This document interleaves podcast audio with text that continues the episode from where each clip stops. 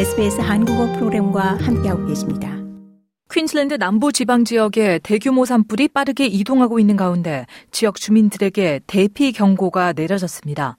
퀸즐랜드 화재 응급 구조본부는 오늘 브리즈번 서부 지역에 불길을 잡기 위해 40명 이상의 소방관들이 분투하고 있다며 타라와 코간 지역 주민들에게 당장 대피하라는 경고를 재발부했습니다. 소방당국은 주민들에게 생명이 위험할 수 있다고 경고하며 곧 운전을 하는 것이 위험해지고 소방관들이 각 주택에 가까이 가지 못할 것이라고 알리고 있습니다.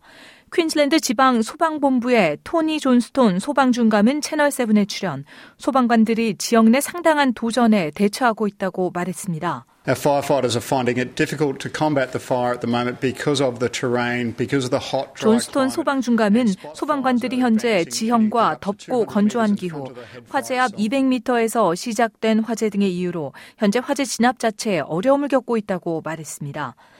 이런 가운데 산불은 뉴사우스웨이주주 전역에서도 계속 발생하고 있으며 경찰은 주 중북부 해안에서 발생한 몇몇 화재를 의심스러운 것으로 보고 있습니다.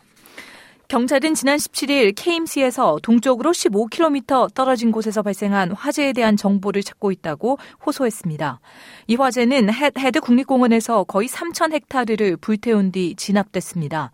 경찰은 이 화재가 같은 날 크레센트 헤드에서 발생한 두 차례의 화재와 어떤 관련이 있는지를 수사 중으로 이날 해당 지역에서 포착된 흰색 니산 소형 트럭 운전자와 이야기를 나누고 싶어 합니다.